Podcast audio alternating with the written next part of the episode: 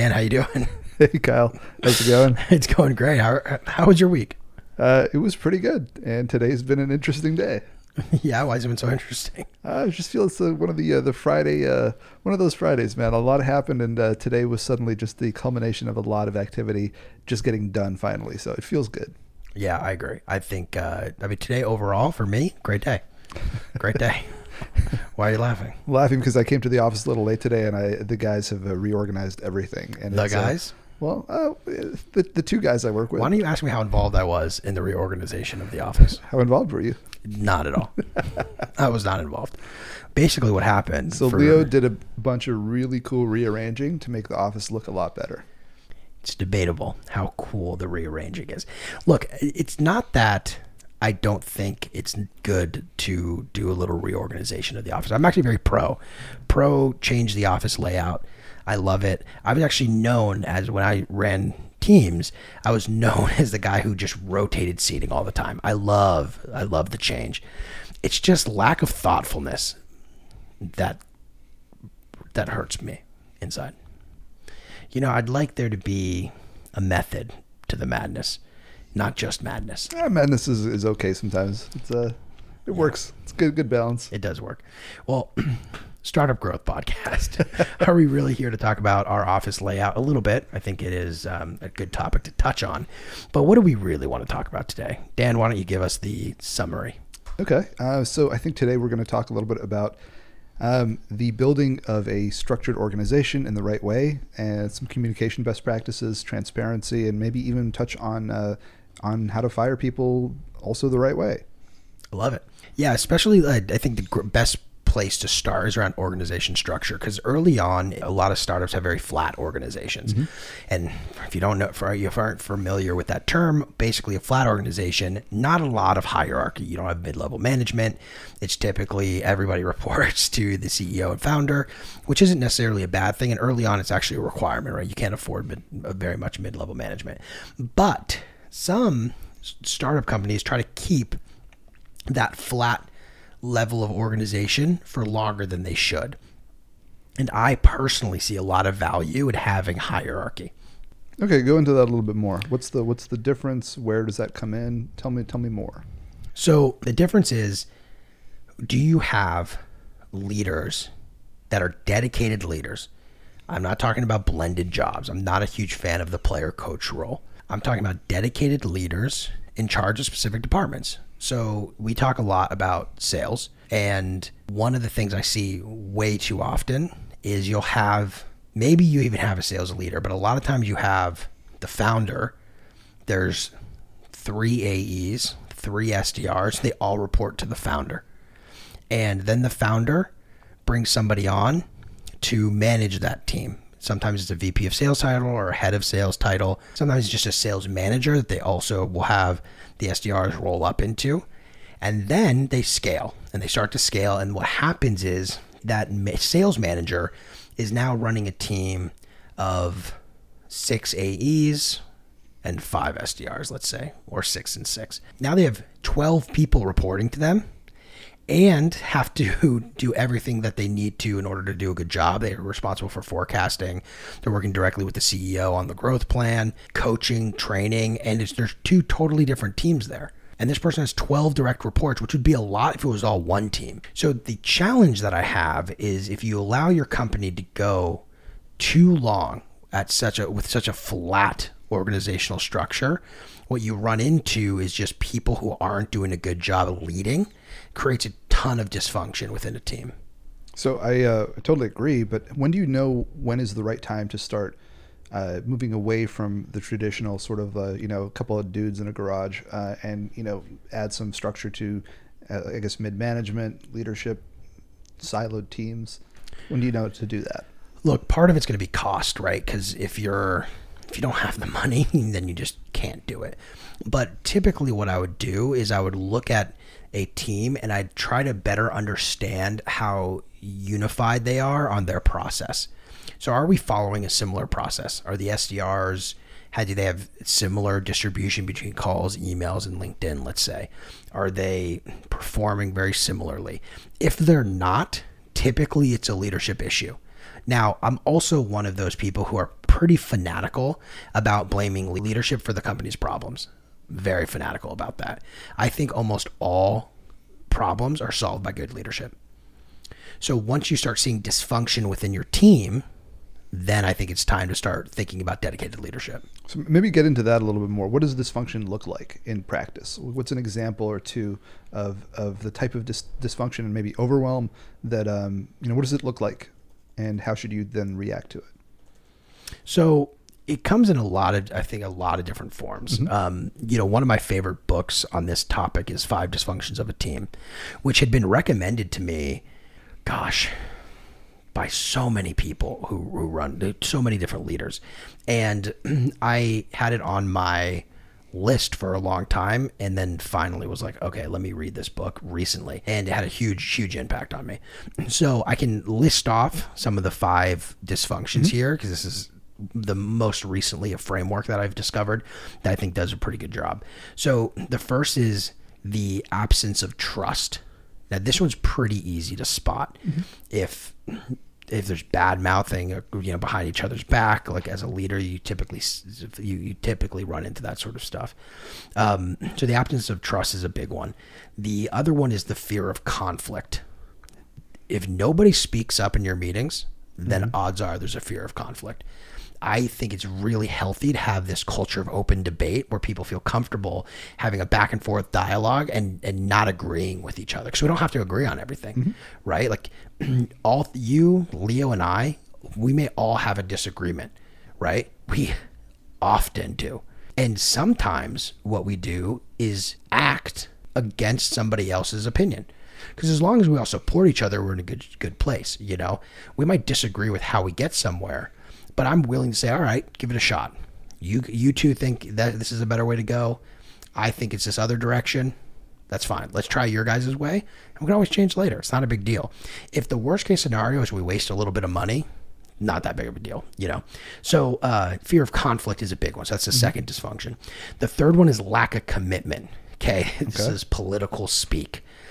You hear this at some startups uh, pretty often, where like you hired somebody who has a ton of experience and they were at a bigger company before. That's hmm. typically when you'll run into this because that person knows how to kind of protect their own world. Yep. And through protecting their own world, they'll like not take ownership over certain projects.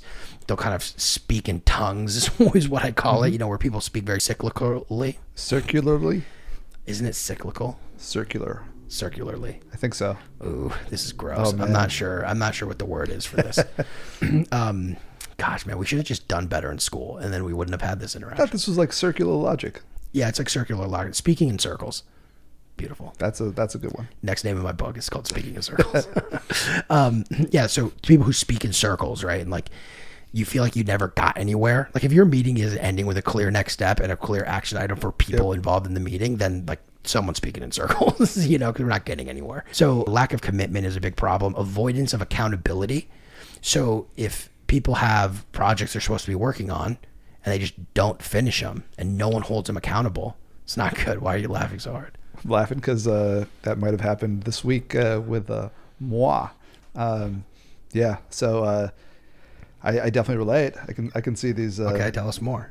This is an important dysfunction. I want you to open up to our audience Mm, about it. sure, it's interesting. I, I, so I think what I hear from you also in, in how these things come out sometimes is in overwhelm, and if you are getting lost in uh, in projects and not doing a good job delegating, which I think that uh, the primary thing that I was doing, really from a couple weeks ago, I think I got to a good space in the last two weeks. But before then, there were a couple lingering projects that did not get done properly, and it was it was my fault. But it was because I hadn't made use of the team the way that I now make use of the team. Um, so I think this is just you know it's another example of of that transition that you make from being totally flat to not being flat anymore and having people you know within departments uh, growing departments that are that are being birthed so to speak right now right Right. and we talked about this i think leo uh, mentioned this couple times when i first joined was that every month feels like a year you know Yeah. we make so much so much progress Right, right. but along the way you know it uh, if you're not building the structures to get to the next stage, you are uh, setting yourself up for potential stress and chaos, and you know, Yeah. uh, a drop in quality. Well, and the danger of this that you may run into is that if you are taking on the project and you're, and you're not delegating, there's no one holding you accountable, right? Like I hold you accountable to stuff that you tell me that it's going to get done, mm-hmm. right? But there's all these things that you're working with your team on that I'm not aware of that if no one else is holding you accountable to, they may just never get done. Sure. Right. And your to do list will just get crazy and then you'll, they'll end up falling off. Mm-hmm. Versus when you delegate, you can actually hold people accountable to getting the things done. And even though you're fully capable of doing it, it's almost better to give it to somebody else Oh, because you can hold them accountable to completion. I think especially in when we talk about leadership and the growth of these various places, if you are actually doing the fulfillment work yourself, you're you're by definition not making use of your team when we have those people at our Very true. fingertips. Some some people don't have that. Some orgs don't have that yet, but we do. And there's no excuse therefore in my mind for me to not be passing off, you know, these uh, the projects and the very specific areas of each project to the right people at the right time because a I fully trust everybody. Everybody's perfectly capable of following through the right way. Right. So why is it not why is it not being passed off to them? You know? Yeah, and I think sometimes it, it feels a little weird to give someone else something to do, especially like when, like sometimes things are just pretty simple, and it, it feels like something that "Ugh, I can just knock this out real quick, and that's a slippery slope because even though it might be like a simple thing that would take 15 minutes, it's in my opinion better to give it to somebody else than for you to do it yourself because you have so many other priorities. And me too. I'm not speaking about you specifically Sure. just in general. As leaders you have so many different priorities that something that takes 15 minutes that's pretty simple you'll push off right? Like you know where i run into this the most which is like kind of annoying is uh with following up with with sales Mm. so I do all of the sales until recently I did all of the servicing as well. And that was very, very difficult. And what would happen is I would not follow up very much. And the follow up email takes me five minutes to put together. It is not a crazy task. But because it's so simple, I deprioritize it. And then Declan stepped in and started helping me manage the sales pipeline. Mm-hmm. And I just tell him, can you send that follow up email? This is so I've also been working with Declan on on on in a similar kind of I guess capacity here and there, but he's been so good about forcing me to then process size and systematize what's going on, and he's uh he's been a lot better than I've been about following through with that kind of stuff, which is fantastic. So, what's an example of like? Should just tell us more about that. Sure. So, I mean, one example is a follow up email. He's very good at just making sure that everything gets covered and, you know, the notes are, are taken well and then in, turned into next steps. And so that, that's one very small example. We have another one that I think is happening right now inside of the marketing department. Uh, we've, we've talked about this now a couple times with the guys in the Philippines and um, a couple other. I think, yeah, I, I was speaking with Rex about this actually, um, where myself included, a couple of us who are now on the Vouris team full time were spent a long time as either freelancers or consultants, it's basically soloists. You know, we had our own businesses, we were doing our own thing. And a lot of founders are like this too. And a lot of startup teams also Yeah. are like that. I worked with a consultant. I want to gr- grab that person, and we go deeper and deeper into the relationship. Eventually, they join the team. But there's a little mindset mindset shift that I sort of knew academically was there, but until you're in practice doing it, I wasn't really ready for it, or it, caught me off guard a little bit. And that shift is going from being a soloist, where you really are responsible for everything yourself, and you you ask for things with the client in a sort of very you have to be very careful with the capital that you're spending with the client. So if I have five things that I want to get done within those five things, uh, five assets from the client I want to have them create. I can't go uh, you know ask them to go off and make me five videos, but maybe I can go and ask them to make one. You know, Right. so you you learn to limit yourself in terms of how much you ask for other people to give you stuff in the project, and you just kind of go off and get the project done. That the shift going from that to now being as part of a full-time team that's dedicated that's long-term that's everybody's here to stay everybody's committed everybody's been here for a while that whole sort of mentality it's like no guys like we, we don't have to we don't have to be careful with what we're asking for. Let's put it out there. If it's if it's design Rex, like you're the you are the go-to guy. You lead us on this. Uh, don't ask me questions on it anymore. You know, just let's let's go a little bit quicker and a little bit more Um, is that is, am I am I being clear on that? You're that totally shift? being clear. I mean, the idea is giving. I mean, we're since we're in context here of the um, the five dysfunctions of a team, that accountability piece is really important. And when you give people ownership and you hold them accountable to whatever they're supposed to be working on, that's a really powerful thing. One of my favorite leadership books is Extreme Ownership by Jocko Willink, and um, I think it, it's a fantastic book. And my biggest takeaway from it is the idea you got to let other people own what you're giving them responsibility of. And And it's very hard. that that's that's also a difference here. One thing is delegating a task versus truly giving out ownership Very to have the thing get done overall. So am I asking for just, you know, yes, can you please move the cursor from here to here, you know, something really super simple or am I saying, "Hey, can you make sure that the website is just up and, you know, up the right way?" That kind of thing. And it's um it, it is a it's a, it's a very small uh, detail, or at least it is on paper. But the way that it comes out, because you know, often when we talk about like a lack of accountability, it comes across as like that's it, it it's it, it's almost like there's a malicious kind of element to it, where we're like, oh, you must have meant something terrible by this, and and Right, often it's just a lack of a little bit of structure and a little bit of cultural sort of presence. Um, Yeah. so yeah. it's, it's not always it's not always with ill intent that it's there, but it will come up if you're not ready for it. Yeah, hundred percent. I, I look. I, I think if you give people ownership, you're going to get a better product, whatever that looks like, right? You know, I think of today we had an, uh, an issue where one of um, one of the folks on our servicing team couldn't make one of the calls, and the other other parts of the team stepped up, did it themselves. I didn't find out that there was an issue until after. It would had already been solved by the time I found out about it. I was like, "Good job, guys!" Like, you know, you didn't. Your first instinct wasn't call Kyle and have him help us solve this problem. It was, "Can we solve this problem without Kyle?" And I'm, and it wasn't even conscious. Like he wasn't thinking, "Let me try to solve this without Kyle." He had ownership of the role and was like, "I need to solve this." So I'm not going to call Kyle to figure it out. that that is such an it's a beautiful little moment. I mean, Right. it, not to not to over dramatize it, but like it, these are these are signals of good things happening at, at a company. This happens to be ours, but uh, the uh, I'll give you another example that that happened with uh, recently with with my team. Watching a couple a couple of folks especially go from asking for stuff to showing up ready with like new ideas, different stuff. And I think that's a little shift. If if you're if you're used to interacting with your team and just you're the one it's a one directional flow of ideas, please do this, go do this, this and this.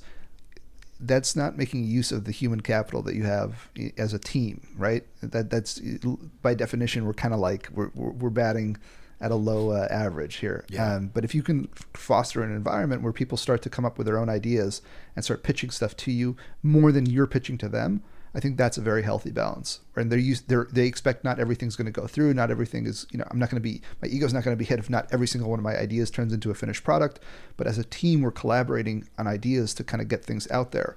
Um, I think that comes with a little bit of experience. But if you, again, if you don't foster it, if you don't actively work for this and make sure that you encourage people to do this um, and that it's well received, you have to work for it. Yeah, yeah, absolutely. Why don't we go to the uh, the next dysfunction here? So we talked about just to do a quick recap: the absence of trust, the fear of conflict, the lack of commitment, avoidance of accountability, and then the final one here is inattention to results, mm-hmm. which is obviously a big deal. I think we, you know, like in general, we tend to look at results pretty well. Like we're kind of wired to, right? Like if we're going to do something, what's the intended consequence of that activity? But as you start moving away from super tangible results, it somewhat, somewhat gets difficult. It's like, for example, um, everyone looks at the revenue number, right? But do you look at how many meetings are taking place? Like how many, like what's your sales reps workload right now? Yep. Like what's the results we're expecting from our sales team? Like the, as far as leading indicators, not just lagging indicators like deals closed, right? So there's certain things that I think are really important. Like for us, what are we choosing to measure?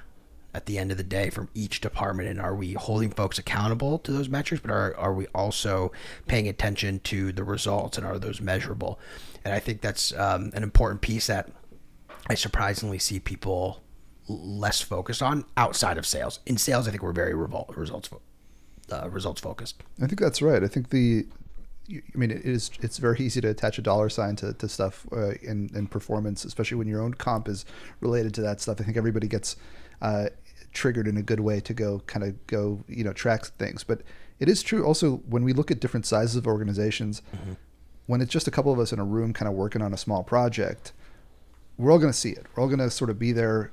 You know, we're all wearing kind of the same hat. It's blended. It's all that stuff. It's it's almost easy to get away with it at that point because everybody's sharing the everything. But when we start going into you know this bigger structure and maybe a bigger org, a bigger you know a bigger set of teams, um, I think you've got to be ready to play around with those KPIs because not everything is gonna is gonna work from day one. I mean, yeah, I think in the last couple months I've changed my own a couple times. You've changed mine a few times. Um, it's uh, but I mean that's part of the, the process. It's you know you, you don't know really what's going to work when we're dealing with a I guess outside of sales departments. Yeah, it's it's difficult. Sales. That's one of the nice things about sales. It's so math driven, and you can argue most organiz- parts of organizations are math driven, but it is difficult. You know, like you, the customer success. You look at churn. Uh, churn's also like we look at a lot of lagging indicators. You know, that's true. And I think there's there's a there's a tremendous amount of value in looking at leading indicators, and I just don't know at the early stage how often I see that because I, I do not see as often as I feel like is correct. People looking really at the leading indicators for whatever final result, result they're trying to look for. Also, these things change so quickly. Along, I mean, we we changed so much since I joined in June. I mean, just this has just been my experience of just like the so many shifting phases of the business. Right. That the indicators by definition should also be shifting to catch up with our, our short-term goals for you know that support the longer term stuff so maybe just a simpler way to do that if you're wondering about what to track as long as you have process oriented goals for your team i think that's where the leading indicators are often hidden somewhere in there for mm-hmm. example uh, on my side it it's going to be a lot of uh, promotion oriented publication so um, like I asked you to slow down the, the, the blog publication stuff in order to build a promotional system, and I think that system is now a little bit closer to being in place. Next up is we're going to be email focused, but right as people now have ownership over each area of this thing, I can kind of let it go a little bit. Everybody has process oriented goals. Everybody knows what pace we should be, you know, sort of keep at, and um, I think that's the best way to. I'd rather set up healthy process oriented uh, or healthy processes um, with an eye towards what I think is going to work, an educated guess about the outcome, um, rather than look for the outcome and just and not know how we got there. If that right, makes sense. Right. Well, I want to double click on something here because you were talking about one of your priorities is getting a promotional uh, engine. What did you call it? Promotional. I don't know what I called it. Process, system, whatever. Process, system, yeah, sure. Uh, up and running. The result is having that up and running. Yes. And the dysfunction of inattention to results would be not for the rest of the team to not also be focused as that being your result and working to help you achieve that result. That's where the dysfunction comes in, just to like add some clarity and then round out what we're talking about here is you are striving for a specific result. Our job as your as a team here is to help you achieve said result. And if we don't pay attention to your progress against that result and also our own influence on that result, that's where the dysfunction comes in because you silo and you're not a team. You're just staying in your own little silo, focusing on your own world. Yeah, that's a good that's a good clarification. Anyway, so I think the book is worth reading. Um, we kind of got here in I wasn't expecting to talk about five dysfunctions of a team, but ultimately leadership is such an important component of an organization and it suffers dramatically at the earlier stage. Typically, when people start getting around the 30 people mark, is when I start seeing leadership really get tested. Early on, the founders know everybody. So it's very easy. Like you're talking to people a lot. There's not very many people to keep track of. Priorities are typically a little bit simpler. As you get to 30 people, 40 people, 50 people, now this becomes difficult. Yeah, I don't think I've ever really seen that specific moment. Um, so I, have I've the teams that I've worked with in the past are either very small or a little bit larger. Like I'd say on like the hundred people kind of mark. So mm. you know, t- talking about that that sweet spot between like thirty to fifty ish, like that. I don't think I have a ton of experience of that. I've I've, I've seen them. Um, I've I've had a couple clients, but I, I have to think back to to and you're I think you're right. The, the the cultural moments there. There's a little more stress actually now that I think about that. I have two two examples in my, in my head right now. This small sample size, but uh, let's say stressed out everybody. Yeah. Um, not just leadership, but everybody on the team um, didn't know what was happening. Right. Well, onboarding talent is so difficult. You don't know if you had, you know, Gary Vee says, and I, I don't know if this is originally his quote. Um, he said, "Hiring is guessing, firing is knowing." Mm, interesting. And it's a good, it's it's a good quote. I definitely agree with it. We do everything we can to try to hire the right people, but one of the reasons why, in my opinion, it gets stressful as you start scaling up to like the once you get to the 30 person mark i've been at a company when we went from you know the, we were like in i joined around 20 and i ended up leaving around 55 i think maybe 60 at the highest so i saw that journey and i was very close i worked directly with the founder and um, or one of the founders the ceo I, I reported to and it was interesting to watch him change over the growth during the growth of the company. Because once we got to 40 people, he was a very different leader. Before he was very passionate, very hands-on. It's probably just his nature. He prefers to lead that way. But as you start getting more sophisticated as an organization, you have to start relying on the people below you, kind of the middle level, mid-level management, to execute and he struggled deeply with that and he would he kind of clammed up and he would just be working quietly to himself he stopped talking to Really? people yeah like totally lost his spark and then people lost faith in him as a leader like the whole thing totally broke down and it really came down to him not being able to make that transition hmm. from that small team and a very flat organization to actually adding some some structure. There's a reason why really large companies have a lot of layers of management. Of course. It's just the it's the right way of doing things, and I see a lot of startup companies stay flat for too long, and that's a that's a mistake in my opinion. That's a really good good uh, good point actually. Like now that I think about it, some of the again from the consulting world, from the soloist world, there's some really great stuff that happens there. And you know, there's a, there's a book called Company of One by Paul Jarvis, which talks about you know basically staying small on purpose and you know creating a very successful financially great business but just on purpose not not trying to grow out a, a big team. Uh, and and understanding part of it is personality part of it is lifestyle choices part of it is financial goals. You know there, there's all kinds of things that go into it but as long as you're conscious about the, the thing that you want to build it becomes a lot healthier usually about you know how you get there. It gives yourself a, a kind of a clear goal um, that's actually i remember one of the first questions i asked you and leo when i first joined was what that sort of vision was structurally like a year from now two years from now five years from now. Like what is what is the goal? Are we going to be just a, a bunch of you know couple ninjas in an office sort of working together or are we going to be a big team kind of uh, and you know trying to really dominate a space uh, within a space here? Um, and i think that was a very interesting uh, sort of marker for me and also uh, it signaled to me certain things that you know the fact that you guys had clarity around that was was what I was looking for. Um, it was very.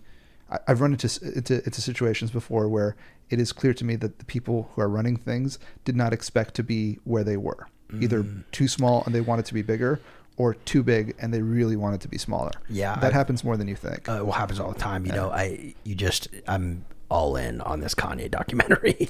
I keep bringing it up. And have you watched the first? Have you watched the first episode? I have not. See, you're letting your own bias against Kanye West, a cultural icon, stop you from watching one of the best No. I'm letting my own bad management from three weeks ago, which has caught up with me now. Yeah, yeah. Uh, yeah, kill up my time. That's why. I see. I'll I get see. to it next week. You will. Yeah. Okay, cool. I'm going to hold you accountable because that's one of the five dysfunctions. Okay, so hear me out here. Hit me. Kanye West. He says something in the second episode that was so powerful. It gave me chills. Okay, which first of all, this documentary has done nothing but give me chills. I mean, seeing somebody so driven and so filled with self belief is incredibly inspiring. Incredibly inspiring. But anyway, so he says, and this is in line with that. you know, he wins the Grammy And have you seen his Grammy speech? I mean, is is it the one where he uh, he kind of like uh, hip checked uh, Taylor Swift for the? First of all, why are you bringing up the negative side of Is, it? is that it? No, that's not his Oh. Grammy speech. That's him interrupting. Oh, the actual his, when actual. he actually okay. won for College Dropout. Oh no. Okay. So, try to disrespect Kanye too much. I'm here to defend him. Um, it is a pretty amazing documentary. Any, anyway, so first of all, to close the loop on the on the Grammy speech, he goes and thanks a bunch of people, right? And then he says, you know, like you guys are probably all like, you know, he's he's like a lot of people wanted to know, like, what would you do if you did not win the Grammy? and he pauses and the audience is kind of looking at him and he goes he, he's holding in his hands and he goes i guess we'll never know which is a powerful powerful uh, like quote for your grammy speech. Everyone wanted to know what i'd do if i didn't win. I guess we'll never know. Like so freaking cool. But here's the quote that i that gave me chills. An interviewer asked him are you like did you always know that you were gonna like did you believe that you were ever gonna be able to win a grammy? You know and like what's it like now knowing that you got it? And he said the problem is i told other people and they didn't believe Wow. Okay, that's all right. That one hit me. Yeah. Okay. well yeah that's the powerful that's a powerful quote Yep. I, i uh, told other people and they didn't believe let, let me, let me, let me uh, pause you on this on this topic for a second. I know we're jumping around a it's little my bit, favorite topic so yeah but this this thing of uh, do you have people in your life who, in the recent, like let's say in the last two or three years, who you've had to either cut out or sort of just turn the volume down a little bit on because of this specific issue. You started Vouris, you're you know you've got this dream that you're building that you know that now we're all part of this thing, but for you specifically, especially maybe last year, maybe the year before when things were a little bit tougher. Um, do you have anybody who ran into you that was not behind you? Interesting question. Um, not really. You know, um, I feel like people, most of the people I keep around me have known me for a while. And I don't, as far as like close network stuff, and you know this about me, I keep a pretty close network. Like I try not to. I let no negativity into my life. Like I do not hang out with people who are detractors, and mm-hmm. if they are, I just stop hanging out with them. So nobody would publicly or like to my face have any sort of doubt in what I'm working on. I had people who would say like, "Oh, are you worried about this and this?" and you know, so like kind of soft stuff, but nobody directly. I've had in historically, I have, but most people who've worked with me before are like, they were kind of like of course Kyle's going to make a you know create a company it's going to be successful. Like no one was surprised when we had a lot of traction. They were like, oh, of course. So I, this is something I actually literally noticed ab- about the people who I've met around you, and it is like I mean the people I've met probably a very small group of, of you know people in your wider group, but it it struck me from early on that everybody is in their own way kind of a little bit nuts about their thing, whatever their thing is, and and in general very positive about you know every. I don't think that's normal. And there, I want to call it out for a second because uh, so the the Kanye thing, maybe that, that's part of it. Right. But I think when people go off to start businesses, and you know, this is the Startup Growth podcast, right? Right. There is so much negative energy on with an average person's relationships. Yeah. So much detraction, so much, and what that does to somebody mentally day after day, it's a real thing. It's a 100% a real thing that it pulls people down. And I, um, so yeah, I, I think it, it's it's interesting maybe to like take a little bit of a self audit and look around you. I've had to do this multiple times. Yeah, where it's super important. I and I, I'm not very good at saying no to people. So you know, it's like, hey, you want to go out tonight? And you want to go? To, oh yeah, sure, sure, why not? Yeah. But if that person is going to be one of these people that brings up the negativity about stuff, you know, it's a it's funny how that bleeds into the next day at work. And then if that happens Totally. every weekend or every couple, you know, couple sessions with these people, it's dangerous, man. Yeah, well, you know where I have a couple of thoughts on this, but you know where it comes up the most. Where's and I do now that we've talked about this, I do have a strong memory of this. You'll talk about your business, and if you're a startup founder, you're probably in the same boat. But early on in Vouris, I didn't pay myself. and Mm-hmm. Leo didn't pay himself either, and we didn't pay ourselves. I think for ten months before we actually started taking any sort of money. And I remember early on, people would ask me, "Are you paying yourself yet? Are you paying yourself yet?" And it's a weird thing to ask. It's really like them, like it's it's kind of their barometer of if you're you're Successful? achieving any sort of success. Yeah. And then I remember when I finally was able to say yes to that question. No, no more questions about monetary anything. And in a way, like that is a little bit of doubt because everybody wants to start a business in some capacity. Not everybody, but a lot of people, they want to start a business because they have some kind of they they want to believe deeply in their own abilities, but they don't actually believe in their own abilities or they'd start one. And that's what is so freaking powerful about this Kanye documentary. Just to bring it full circle. This guy never stopped believing himself. Let me be very, very clear. Kanye West could have had an incredibly set. He was making 50 grand per beat. He would do beats for people, making 50 grand per song. So you have a guy who literally could be a multi-millionaire as a producer. And there's on video him as a young man, early 2000s, giving like somebody would call him a rapper producer. He says, "No, nah, man, I'm a rapper." And they're like, "Yeah, but you're also like a good producer." He's like, "Yeah, but that's like, you know, that's like saying it's a it's a child actor." You know, he's like, "I'm a rapper, and you should compare me to rappers." And you see this guy so driven. Kanye West earned his success. And I don't even think it's debatable.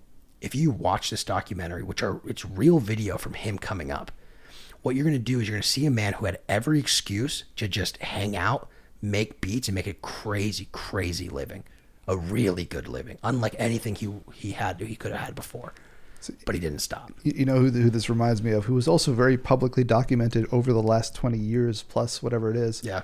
Uh, LeBron James. You know, he was the number two uh, high school basketball player in the U.S. I he did not know he was not number one, and the number one guy. It's kind of ironic. I forgot his name, and uh, there's there was a very couple good pieces done over the years of um, between uh, between uh, ESPN and a couple other other- sources.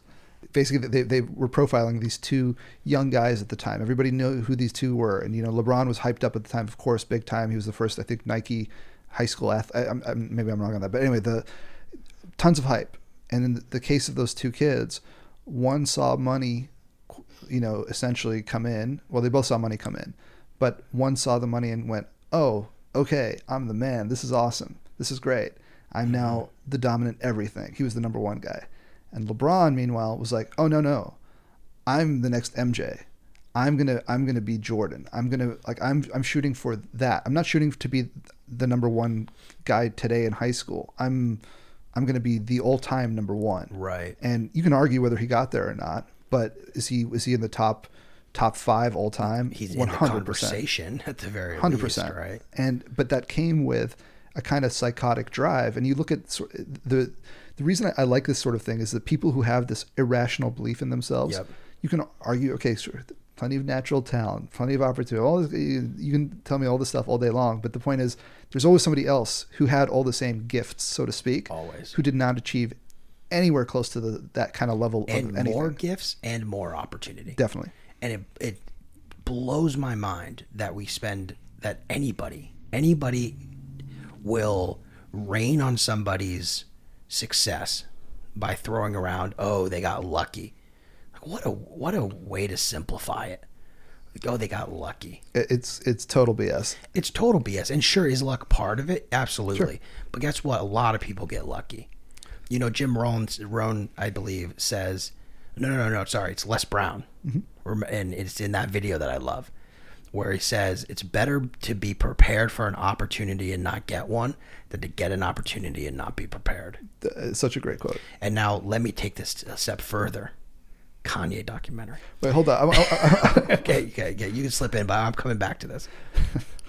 the uh, I want to I want to bring back that LeBron focus thing. Okay. He he said this from the time he was 18 years old. Every year he would be challenged on it and you know pushed back until until people finally stopped asking about it when he was in his late 30s and multiple rings, you know, the whole deal. Right. I have met so many startup founders, and in the last I don't know the last five six years, I can think of a couple where they've had all the success in the world. I I actually worked for for one specifically where he would he'd built and sold seven companies. The guy was a very established founder. Um, but when you find somebody with a psychotic belief about something, success doesn't really change them. It just it just they're like yeah of course w- w- c- I- it's almost like a like a secondary thing to them and it's like oh well anyway and they want to get back to the thing about you know their psychotic focus is all about. Uh, we know a couple of these people that that we've uh, we've sort of uh, internally, uh, I guess, joked around with about how cool they are about their boom. You know, that completely Yeah. their personalities are so strong, and a lot of that strength comes from the focus that they have Yep. about what they're trying to build and how passionate they are about this. Right. I think that type of thing is very hard to. Uh, I for, I think you can amplify it in yourself and you can develop it in yourself. Yep. Uh, you definitely can, but it's hard to to get to where they are without having that that level of insane focus and belief. Yeah, I mean Grant Cardone, who I do not like, but wrote a book called "Be Obsessed or Be Average." Mm. I read the book, and it's not a great book. you could just read the title and know exactly what the book is. I don't even think he quotes one study. it is just a repeat of the exact same thing. But anyway, I did gain. I a got, I got value from the book. That's all that matters to me. If I get one thing, it was worth it. And I read the book, even though I don't like Grant Cardone. So anyway, you know, learn from any everyone, especially if people are more successful for you from from than you. Then you can learn from them. Anyway, be obsessed or be average is I think a really powerful statement, and you have to have some kind of irrational belief in yourself if you're going to start a company and you're going to strive to build a really big business. And that's what startup founders do. And it's And this it's hard. This also bleeds into your team hugely, mm. because if you find someone who they've they're good, they're they're very talented. Maybe they they've built a cool product. Maybe they've done something, but they don't have that same level of insanity in, in a good way. I mean that you know with that focus and belief, and people can almost smell it. You know Yep. what I mean? Like it's a so if you don't have that and you're building out a team and then you run into the first little stru- structural problem of, of you know communication across your teams, for example, and Yeah. that starts to stress you out, or you're not very happy about the the content that's being put out by the rest. And you know all these little niggly things start to tar- start to kind of uh, start to happen. Uh, the person who does not have that that that that next level factor of of focus is going to start to look a little bit, I don't know, uh, rough around the edges and not as inspiring for the team itself. Yeah, uh, well, inspiring for the team. That's an important piece here because having that kind of self belief and that focus really does inspire the rest of the people around you. For example, Kanye West, All right, let's do it. or shall I say, yay. You know, he had a group of people around him who really believed in him because he believed in himself, right? And he had, I mean, he literally had a guy walking around with him taking video, like to building a documentary in 2000. I think 1999 is when he started. So you have this guy who's like, he's literally rapping along his CD to like the admins at these record labels they're like, I'm trying to do my job. Like, who are you? And he's playing it, playing music, and he's rapping, like looking at him, just next level stuff to strangers. And he eventually gets a record deal, Roc-A-Fella Records, and he's fired up. He's like, I finally got my record deal because no one would sign him. Finally gets a record deal. They shelf him. And after a year, he still doesn't have the funds released for him to actually put together his own album, his first album, College Dropout, which, by the way, is one of the greatest hip hop albums of all time. One of the greatest. I think if you if you look up the li- list of like classic hip hop albums, I'd be blown away if College Dropout isn't on every single one of them. One of the classic classic hip hop albums they were not releasing the funds. I think it wasn't really clear in the documentary, but I think they just wanted his beats. So like, let's sign him. He'll make beats for our guys. So they won't do it. They won't do it. You want to know what Kanye West does? Takes thirty-three thousand dollars out of his own pocket and produces a music video for Through the Wire for, on his own. Didn't know that. It is unbelievable. So he goes, does the whole music video a year after he was signed, gets a whole group of people together. He'd been so crazy over the past year, like talking to people. He was getting studio time by like meeting up with like Pharrell and like these other people who were were making music and saying like, "Hey, can I can I get 10 minutes at the end of your thing if you're done?" So like they would finish using the studio and he would take whatever the leftover time was to try to record, you know, whatever he was recording. He ends up making this music video, does a little video launch to show everybody, gets a bunch of people to come. He thought there were going to be like 40 people to show up, 200 came, including the head guy at Roc-A-Fella Records. Plays the music video, everyone loves it, right? Finally released the funds for him to make his album. And the entire time, he does not say anything negative about Roc-A-Fella Records. So important. He doesn't blame them. He doesn't talk shit at all. And instead focuses on what he can control, which is I'm making a music video for my record. And then makes it, convinces them to release the funds, makes one of arguably one of the best hip hop albums of all time. That is inspirational to me. I mean, so uh, fantastic. And if you're going to go off about Kanye or Yay, right? Um, then I'm going to hit you with uh, with the story that uh, that I think uh, I've told you many times, but for anybody curious, I'm a huge uh, soccer fan, specifically of Liverpool.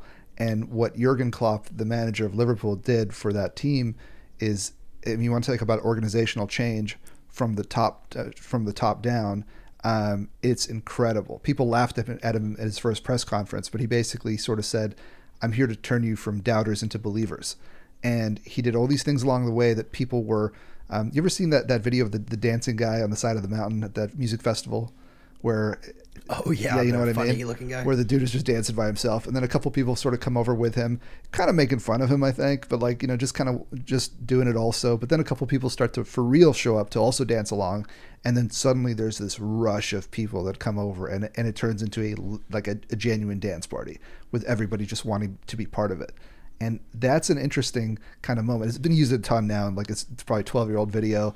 I think every leadership thing on LinkedIn kind of shares it now. sure, yeah. But it's um, but it's a great example. And, and with Klopp, he did exactly those things. He knew people were literally laughing at him, and he did not care. He's like, I'm, it, that's totally fine. Do your thing. I'm here to, to to turn my crowd of people into genuine believers. That's the problem. Isn't the money? The problem isn't the system that we play. The the you know those aren't the problems.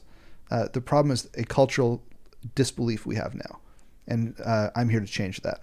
And that's such an insane thing to get up in front of a city and say.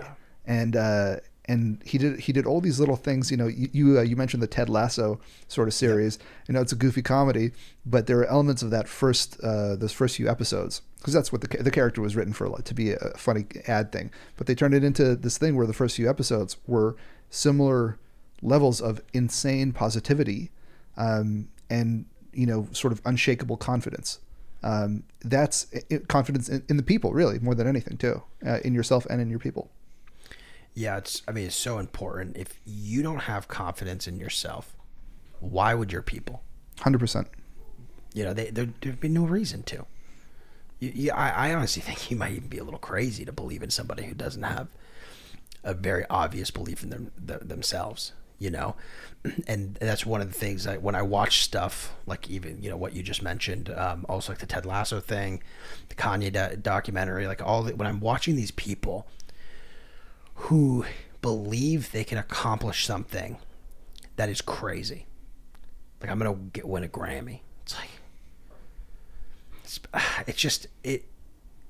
You can't help but admire somebody like that because you're like, I want to believe in myself that much. I want to be able. Like, you remember when you were a kid, you felt like you could do anything, and some people are able to keep that self belief. Other people lose it, and you lose it pretty early in lose it, life. Most people do. Almost everybody. And that's what I felt like when I was watching the Kanye thing. Is I'm seeing somebody who has that childhood belief in their own abilities, and is not afraid to tell the entire world. Because I, I think there's there's a scale, right? There's there's the people who wildly believe in themselves and make sure everybody knows how much they believe in themselves. There's people who believe in themselves but socially don't express that as much. And then there are people who just don't really believe in themselves and they kind of want to. And, you know, you talk to people who have had a business idea forever. Like, how many people have you met who are go like, you know, uh, man, I thought of the idea for Slack before they were even around, but I never took action on it. It's like, okay, that's going to be your story for the rest of your life. You know, I had a good idea and I just didn't do anything. It's like, oh, it turns out doing something is a pretty important part of the equation. Um, I don't want to tell you my business idea because I'm afraid somebody's going to steal it. right, right. Oh, Classic. yeah, classic. All these idea thieves that execute flawlessly. I need to take another course before I'm allowed to, but before I can I can do something on this. Right. I need to get my business cards, you know, that that, that kind of thing. Yeah, I'm just you know I'm waiting to get my LLC figured out, and then I'll. that's uh, one of arguably my favorite one. When they tell me they need their LLC done, it's like, dude, why don't you go sell something? Go close a deal, and then why don't you make an LLC? like, why are you making an LLC first?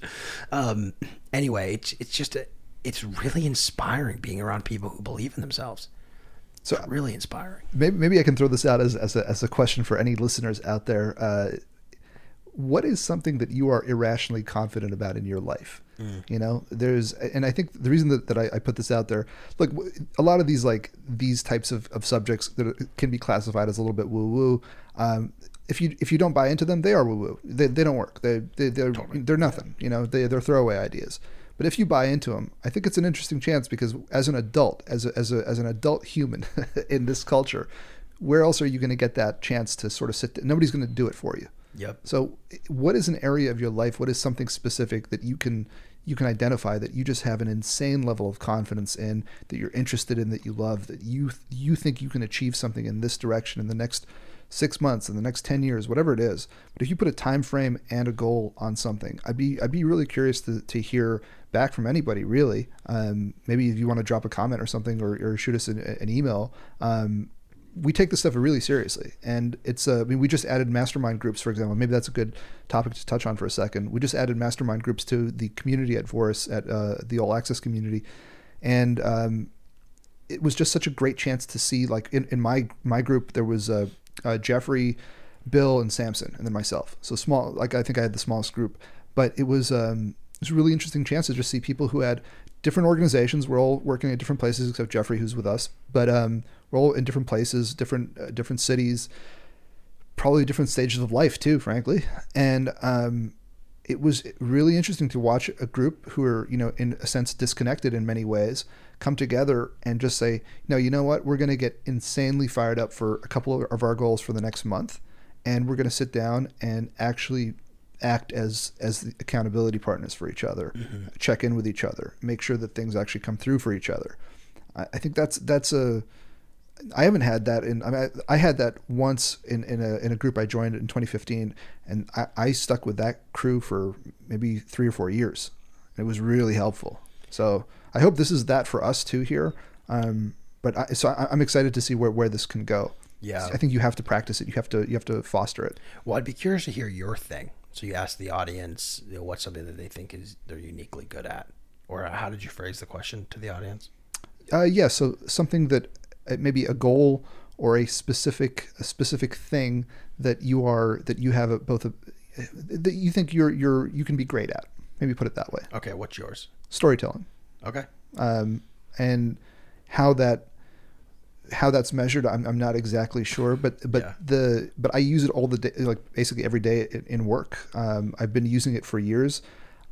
It's it took me a while to actually see value in it, to be honest, which is kind of funny. Like the whole thing as a writer, you're constantly there's this. Uh, um, you always feel inadequate when you're working with technical teams and you're the one non-technical person and it, so i've learned now that it's actually a strength i always thought it was a weakness and it took me years to sort of unpack that and, and re, readjust it um, and i mean financially also when you don't believe that your thing is valuable what do you think that's going to do to you financially Yeah. right you're not going to be exactly making the, a killing uh, but when you can flip it and understand where the value is start to connect it back to everybody's value um, as a business totally changes things. Um, but yeah, so for me, it's storytelling and the way that I've sort of challenged myself to get better at this because you know my background is as a copywriter.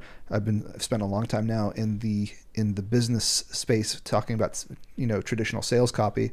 But uh, in the last couple of years, I've been taking uh, courses on fiction writing And uh, as Kyle will tell you, I've been talking uh, his ear and pretty much anybody who'll listen to me uh, off about um, about building characters the right way, not sort of in, in, the way that a lot of marketing teams do it nowadays, but in a way like fiction writers do it, where we can get deep and actually create awesome little stories for our people. So that's an example where I think I can do something pretty awesome that I, I am both I, I love irrationally and I'm irrationally confident that I can be epic at.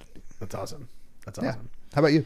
Um, you know, let me, let me, give you a little space to just think about that for a second. Okay. I, I, I do want to. In the last year or or maybe two now, it's funny. If I tend to put a frame on on Vouris, but as you have gotten busier and busier, and then you know you're you're constantly in a battle to like manage your time properly. Do you have space to think about this enough? Uh, I don't. Um, I don't think very much. that weird to say? Is that weird to say? Um, I don't think very much. Okay. I um. You read a lot. I read a lot, and I, I'm like I'm a reactive thinker. You create a lot too. I create a lot. So like I my relationship with thoughts, I think is, is a little different than. I don't know uh, how to describe this. Um, I don't. No, I don't have a lot of time to sit down and like think about stuff that I'm uniquely good at. But I also like don't think that way. You know, like I'm very focused on objective. I'm an objective oriented thinker. What's the objective? I'm going to think about that objective. When I run into roadblocks, I think about the. I'm a reactive thinker. So okay. as things happen, I read things. Things happen. I think but I don't like sit down. I reflect when something happens. Okay, I, like, I don't That's sit fair. down and think like. No, I, I get it. You know what direction? You know, what are what are my skills? Like I don't think about that very often. Sure, but I think there's some things that I'm uniquely good at and could probably be the best in the world at. I think there's a handful of things. I, have, I have a lot of self belief. Um, Do you have one you'd like to share? Yeah, I mean, I I, I think I'm a phenomenal speaker, hmm. and I think if I would apply myself in in a way to where I'm going on stages and I'm speaking from the stage, I would do really really well. I could see that. I, little quick side note: when uh, we went to a, a conference uh, back in October, uh, Kyle and I, and we uh, while we were there, it's kind of funny to be. I was I was in uh, the, the, sort of the cafeteria section having lunch, and uh, you know doing my thing, just kind of like sitting down with strangers. And, hey, how's it going? What's up? And kind of having our meals. And everybody was doing the thing at conferences where they're sort of like you know it's a little bit of small talk, it's a little bit of networking talk, it's a little bit of whatever, and it's it's nice, but it is what it is, right? It's right, kind of right. standard. You know, people are you know a little stale little stale, little kind of little artificial, where it's like, yeah, so yeah, yeah. what are three things that you know that kind of that kind of conversation. so I was sitting with a uh, with this woman who had uh, who just recently sold her business, and uh, and she was doing a lot of these like kind of like uh, uh, I guess kind of yeah structured interview questions almost in the conversation. So she hit me with it. She hit the other person at the table with it, and then a couple, and then uh, and then you walk over, and I hadn't seen you kind of all day. So I was like, I was like, oh, this is Kyle. This guy I was talking to you about, and uh, and so she turns around and hits you with one of these uh, with one of these questions these too. Canned she, questions. What is your what's your superpower? That that was the question. That's right. That's and, right. And uh, everybody else kind of like sort of I think out of out of like a little bit of of misplaced politeness or something would just or, or, or maybe just they haven't thought about these kinds of things they uh, they'd sort of go, oh well, I suppose that you know uh, I I'm very good at like empathy and like listening to people and being you know it's one of yeah, these yeah, things like yeah. interview questions like oh my weakness is I'm I'm I'm a perfectionist yeah like, you know? yeah, yeah, uh, but when you walked over how do I how do I put this? She she turns around to ask you, and without skipping a beat, like the, the question was not out of her mouth yet, and she's like, "What's your super?" And you go, "Leadership," and you just gotta yeah, like I, I think immediately I hit her with it. And, I, I think I said I build really good teams. I don't think I said leadership. No, I think you said leadership. Okay, maybe I said. Leadership. I'm pretty sure you said leadership. Said building teams. I think you might have followed up with that. Maybe, maybe. but um, no, you said you said that. you're a really good leader. That's what it was. Mm-hmm. And uh, and you said it with such goddamn com- uh, can we swear on this uh, uh, conviction so. that um, I think it was it was a really interesting moment because it was it was I I just seen her do with like about ten people who'd come in and out of the table. Right, right. You were the first one that actually like caught her off guard. And yeah, she had no response for me. Nothing, and it was I think it was also the most genuine answer. Yeah, I mean, it's something I do think that I'm I'm good at. You know, I, I think I do a good job building teams. I feel like I do a good job leading teams. I do a great job, in my opinion, giving ownership of things Mm-hmm. that I once took ownership of, which I think is really hard. Um, and it's hard for me too. So it's not like oh, it's super easy for me to give up ownership of certain things. It's very hard. Like I, I still want to be involved in all this in all this stuff, but um, I'm, I'm good at separating myself, and by no means am I even close to perfect. But there's people that I look up to that are phenomenal leaders. That I think did pretty amazing things that I feel I have the potential to follow in those footsteps. You know, like you, probably know this already, but John Legere, the former CEO of T-Mobile, someone I admire greatly. I love his energy. He was, he's such a personality. That guy. I mean, he did slow cooker Sundays. As the CEO of T-Mobile, he had a pink like uh, slow cooker and a crock pot. He had a pink crock or a magenta, excuse me, a magenta crock pot that with the T-Mobile logo on it. He wore a T-Mobile mobile like outfit, and he would like make a recipe every Sunday, and he would read how well T-Mobile is doing. We've added this amount of things. Like he's talking about all the wins. What a character!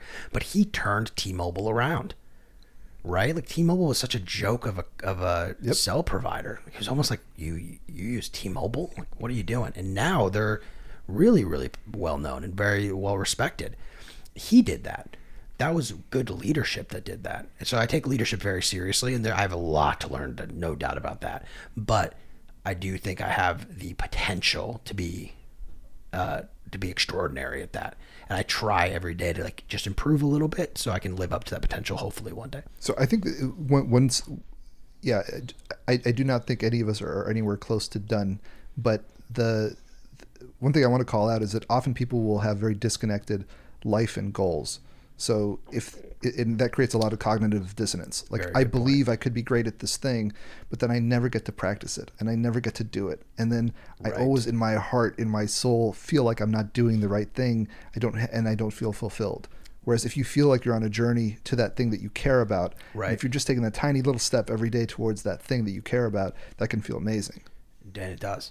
Yeah, I, I mean, we talk about we've talked about this so much, Dan, you and I, but this idea of your reality and then your ideal state, and that gap is an important gap because that's the journey, and we're all striving to get to our ideal state. The problem is if your ideal state and your reality are very different, so there's a big gap, and you feel like you don't have the power to make that ideal state a reality, that's when everything crumbles, and that's where you, that's where suffering comes from, because you're like I'm powerless to get myself to my ideal state.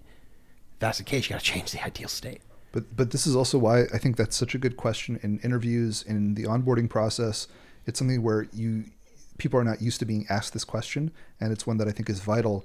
Um, and frankly, I'd never heard it until coming here, um, where it was it was really part of the whole process to say. Again, academically, I've heard of this, but I've never really Right. seen it in action. And it's this idea of like, okay, well, what do you actually want? Yeah, well, you know they they make fun of that question now. Like I see posts on LinkedIn like, "Oh, where do you see yourself in five years?" Such a lazy question, blah blah blah. I can maybe said like that it is, but I don't think it is. I think it's a very important question. And just because you don't know where you're going to be in five years doesn't mean you shouldn't try to hire people who do. Yep. Like I want people with ambition and drive and have a vision for future success. I don't care if they know exactly what they're going to be doing. I'm not sure is an acceptable response to that question. But they better follow up with some idea, some fuzzy idea of where they're going to be, or, or or are you just trying to do a job, which is totally fine. Some people that's their objective. They're like, look, I just want to be really good at this thing. I want to make a lot of money. I want to prioritize work life balance. I was actually just talking to somebody, um, a sales rep, who that's their goal. They're like, look, if I can make 200, 300 grand a year, and spend most of my free all my free time with my family, and only have to work four days a week, that's what I would like to do until I retire Yep. I mean, uh, yeah, no, I'm not here to stop you. I, I support you in that endeavor. At least you know that, that that that's what you're looking for. And they're high performers and they're doing really well. Like he he is really really successful. He's a great salesperson. That's his objective. No, you're not getting pushback from me. But as a general rule, I like to hire people who believe they have the potential to do great things and have the confidence to tell me that they believe that. that's that's so much part of this. Like, I mean, I, um, the, the, what came to mind when when I was thinking about that was uh, was uh, the the idea of how some people do the digital nomading, and I think that if, if it's done properly, it can be an amazing thing. You know, people who say, "No, I want to travel." Great, go travel. Like Yep. you know, if don't make it a thing that it's like you know, one day when life is perfect, I'm going to go do it. It's um, there's this there's this famous uh, uh, quote from the Beatles, uh, one of the Beatles, uh, that something like uh, "Life is what happens when you're making plans," and I think that's that's something where people are. It's a good sign to me when I when somebody is acting on their ambitions and acting on their on their goals, and even if it's not perfectly lined up with me, if even if it's not the right opportunity, I'd like to see somebody who is like that, who has clarity, and is doing something about that clarity. Right. Yeah, it's a beautiful thing. Well, I think this is probably a good spot to end. What do you think? Yeah, I think we didn't get to like about uh, three quarters of the topics we wanted to hit, but hey, uh, Kanye West, man. I will go watch. When you talk about Kanye West, it dominates the entire conversation, and that's the power of that man. Look, I get he's nuts, but that's a good documentary. Healthy way to end. yeah, I think we should all watch that documentary. What do you think? All right, let's do it. Let's do it. All right, folks. Thanks for listening.